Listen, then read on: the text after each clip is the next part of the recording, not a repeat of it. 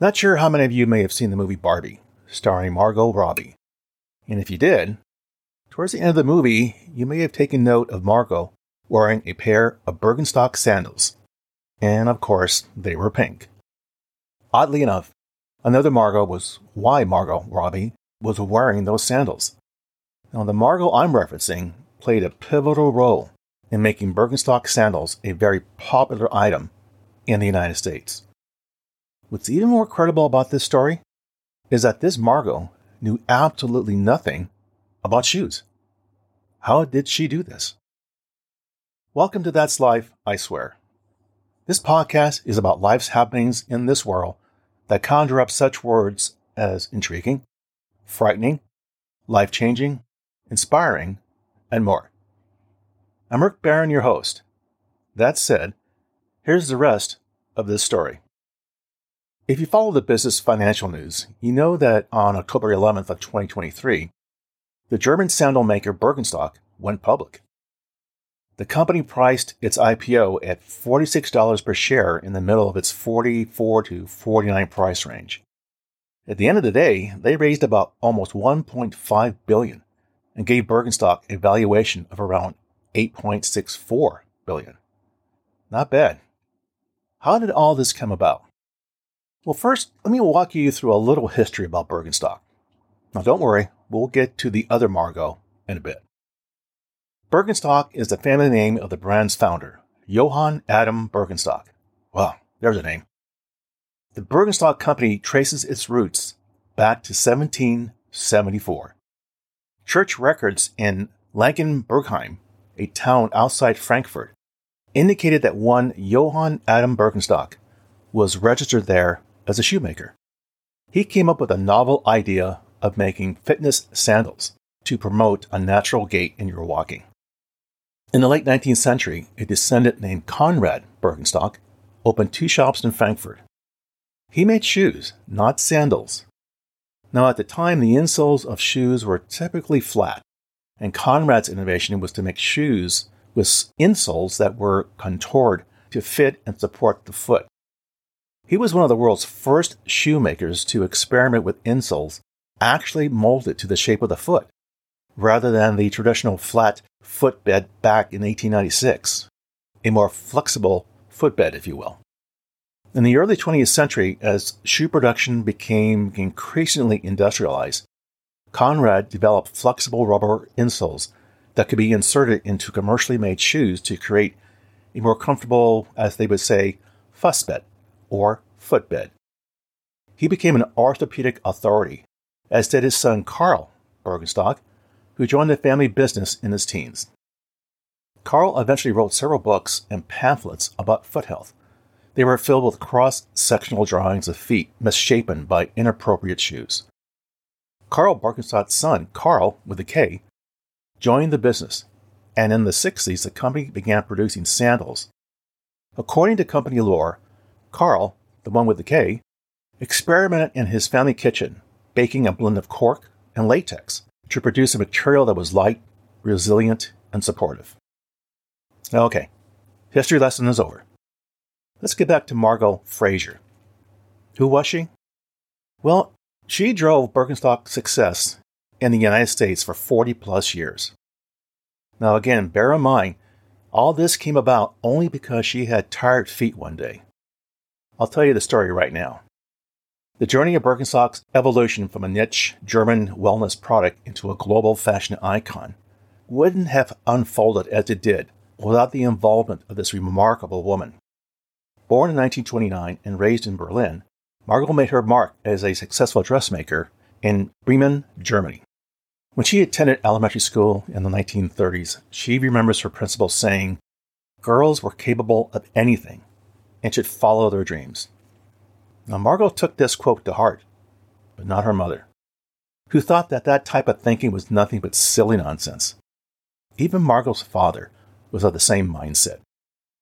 When she told him she wanted to travel the world for business and show people that not all Germans were bad, he responded, "My dear, you could never do that as a woman." For Margot, the word impossible was not part of her demeanor, but rather the word possible. faced with a bleak World War II Germany and her strong passion for her dream, she resolved to leave her homeland and headed over to the United States. Margot later found her roots and settled in Santa Cruz, California. By the early 60s, she became an American citizen and married an American. Struggling with chronic foot pain, Margot's life took an unexpected turn in 1966 during a visit to Germany when she stumbled upon a pair of Madrid sandals. Madrid.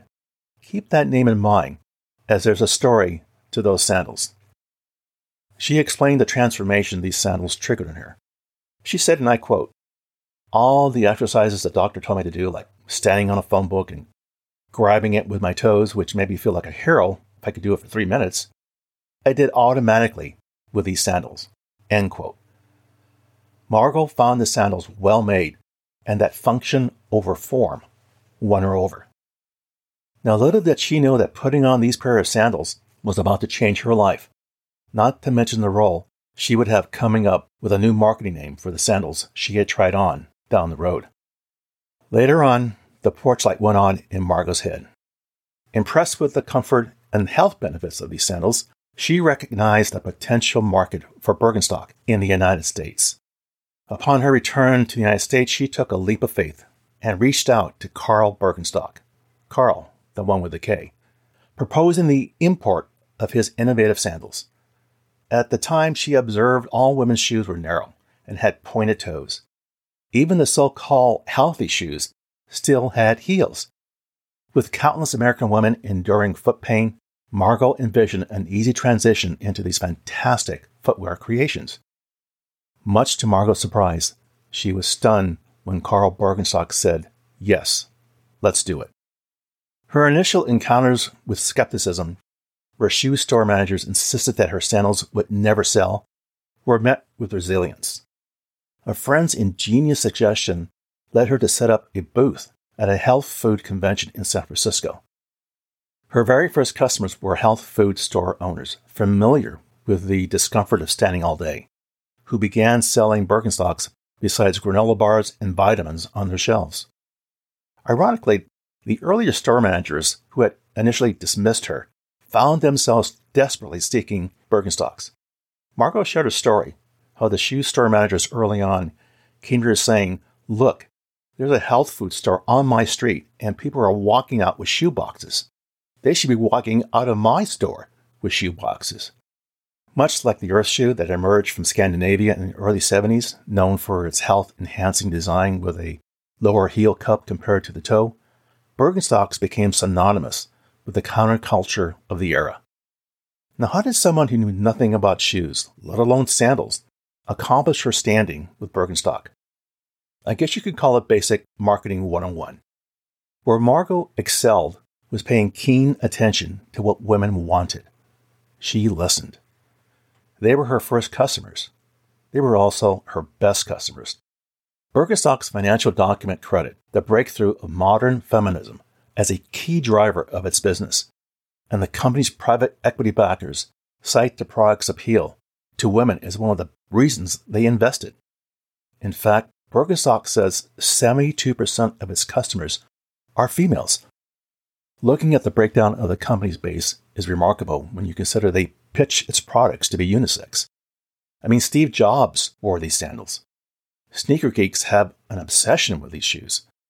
Before you knew it, Margot began introducing the brand to American consumers and found Birkenstock Footprint Sandal Inc. in California in 1967 and became the first distributor of Birkenstock sandals in the United States.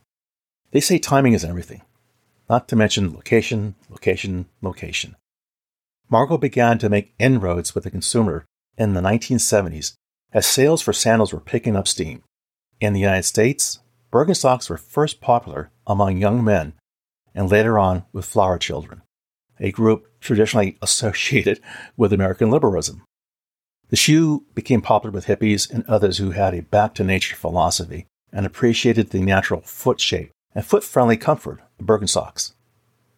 Now, these sandals would have crossed the ocean eventually, but the sandals became a symbol of rebellion because they landed in the heart of the counterculture of the United States, California in particular, when and where people were allergic to the mainstream and willing to wear their anti-establishment values on their feet. Margot's marketing efforts and grassroots approach to promoting Birkenstock sandals soon took off over the years. She emphasized the comfort and the orthopedic advantages of the sandals, thus the value add for the consumer's feet. Her efforts gradually gained traction. Birkenstock sandals began to attract a dedicated following, especially among people seeking comfort and supportive footwear. Margot formed a close relationship with the Birkenstock family, sharing their unwavering passion for all things Birkenstock. They crafted shoes and made pivotal company decisions based on her invaluable feedback. Now, an example of her marketing sense was when she tried on Birkenstock sandals for the very first time back in Germany. Remember when she had very tired feet? Well, that moment, Margot laid eyes on that very ugly sandal, and she knew it was something special. Its official name at the time was the original Birkenstock Footbed Sandal. But her instincts told her that a name like that just wouldn't catch the American public, particularly with the women. She passionately pitched her marketing insight to her German partners, who embraced her suggestion. And so the single-strap sensation was reborn as the Madrid. Fast forward, and it's not just any bestseller. It's one of the company's absolute stars. The bold taste of the American consumer influenced the production in Germany. Margot told a story how sometimes her ideas were met with resistance. She remembers saying that when I started to ask for color, the man who had to distribute the sandals in Switzerland said, "This woman is going to ruin us. We are orthopedic. We don't need a color." But they brought color into the United States, and it helped sales everywhere. The transformation of this business since Margot Fraser's game-changing sale of Birkenstock USA to her employees and her retirement in 2002 is nothing short of astonishing. It's like the company stepped into a time machine, propelled into a thrilling new era. Fast forward to today, and you hardly recognize the company. Birkenstock isn't just about comfy sandals anymore. It's a whirlwind of innovations. Sneakers, boots, wooden wonders, and waterproof masterpieces now grace its product line. I mean, gone are the days when these sandals were just an anti-fashion statement. I mean, they've undergone a Cinderella-style makeover, becoming the go-to choice for the posh and the famous, including celebrities and models. Again, none of this epic journey would have been possible without the unbeatable Margot Fraser at the helm. I mean, she's a true hero of this Birkenstock adventure, particularly in the United States. Sadly, we lost Margot Fraser in 2017 at the age of 88, but her legacy will live on with Birkenstock. The company will not be in this place with the energy of a woman who knew nothing about shoes. The CEO of Birkenstock America's division could not have stated it better when Margot passed away.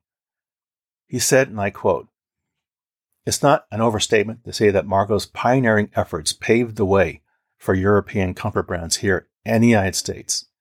It is because of Margot and the foundation she built that the brand is enjoying the success that it is today. And it's because of Margot that shoes that are good for you have a place in so many stores and closets across the country." End quote. What can we learn from this story? What's the takeaway?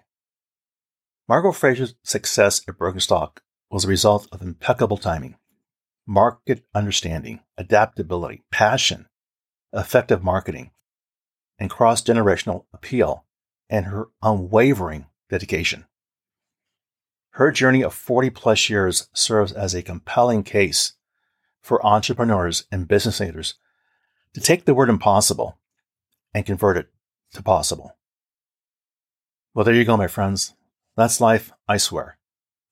For further information regarding the material covered in this episode, I invite you to visit my website, which you can find on either Apple Podcasts or Google Podcasts, for show notes, calling out key pieces of content mentioned, and the episode transcript. As always, I thank you for listening and your interest. Be sure to subscribe here or wherever you get your podcasts so you don't miss an episode. See you soon.